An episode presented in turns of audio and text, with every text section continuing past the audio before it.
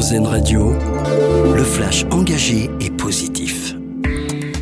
Bonjour à tous, deuxième acte des rencontres de Saint-Denis aujourd'hui pour parler référendum notamment.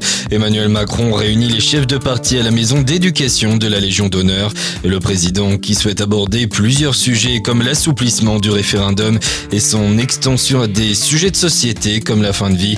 Il souhaite également une clarification de la procédure du référendum d'initiative partagée. Il aimerait baisser le seuil à 1 million d'électeurs contre 5 millions actuellement pour l'organisation d'un RIP. C'était une publication très attendue. La commission Inceste dévoile aujourd'hui son rapport final après trois ans de travail. Une centaine de préconisations pour protéger les mineurs et accompagner les adultes victimes de violences sexuelles durant leur enfance. Je vais très bien et mes résultats sont top. Annonce de Florent Pagny hier soir sur le plateau du journal de TF1. Le chanteur de 62 ans se bat depuis de nombreux mois contre un cancer du poumon.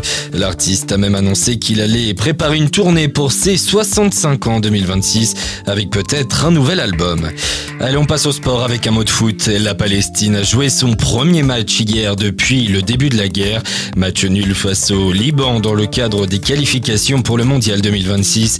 Les Palestiniens affronteront désormais l'Australie au Koweït la semaine prochaine. Avis aux fans de Disney maintenant, la Reine des Neiges aura le droit à deux suites, une annonce du PDG de la firme aux grandes oreilles. Il n'a pas donné plus de détails sur les intrigues de ces suites. Pour rappel, le premier film avait reçu l'Oscar du meilleur film d'animation en 2014. Et on termine par votre dossier solution.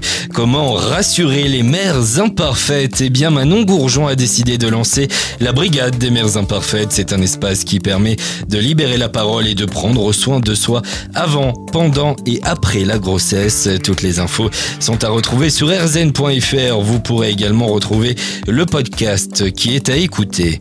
Bonne journée avec nous sur RZN Radio. C'était le Flash Info, engagé et positif sur RZN Radio.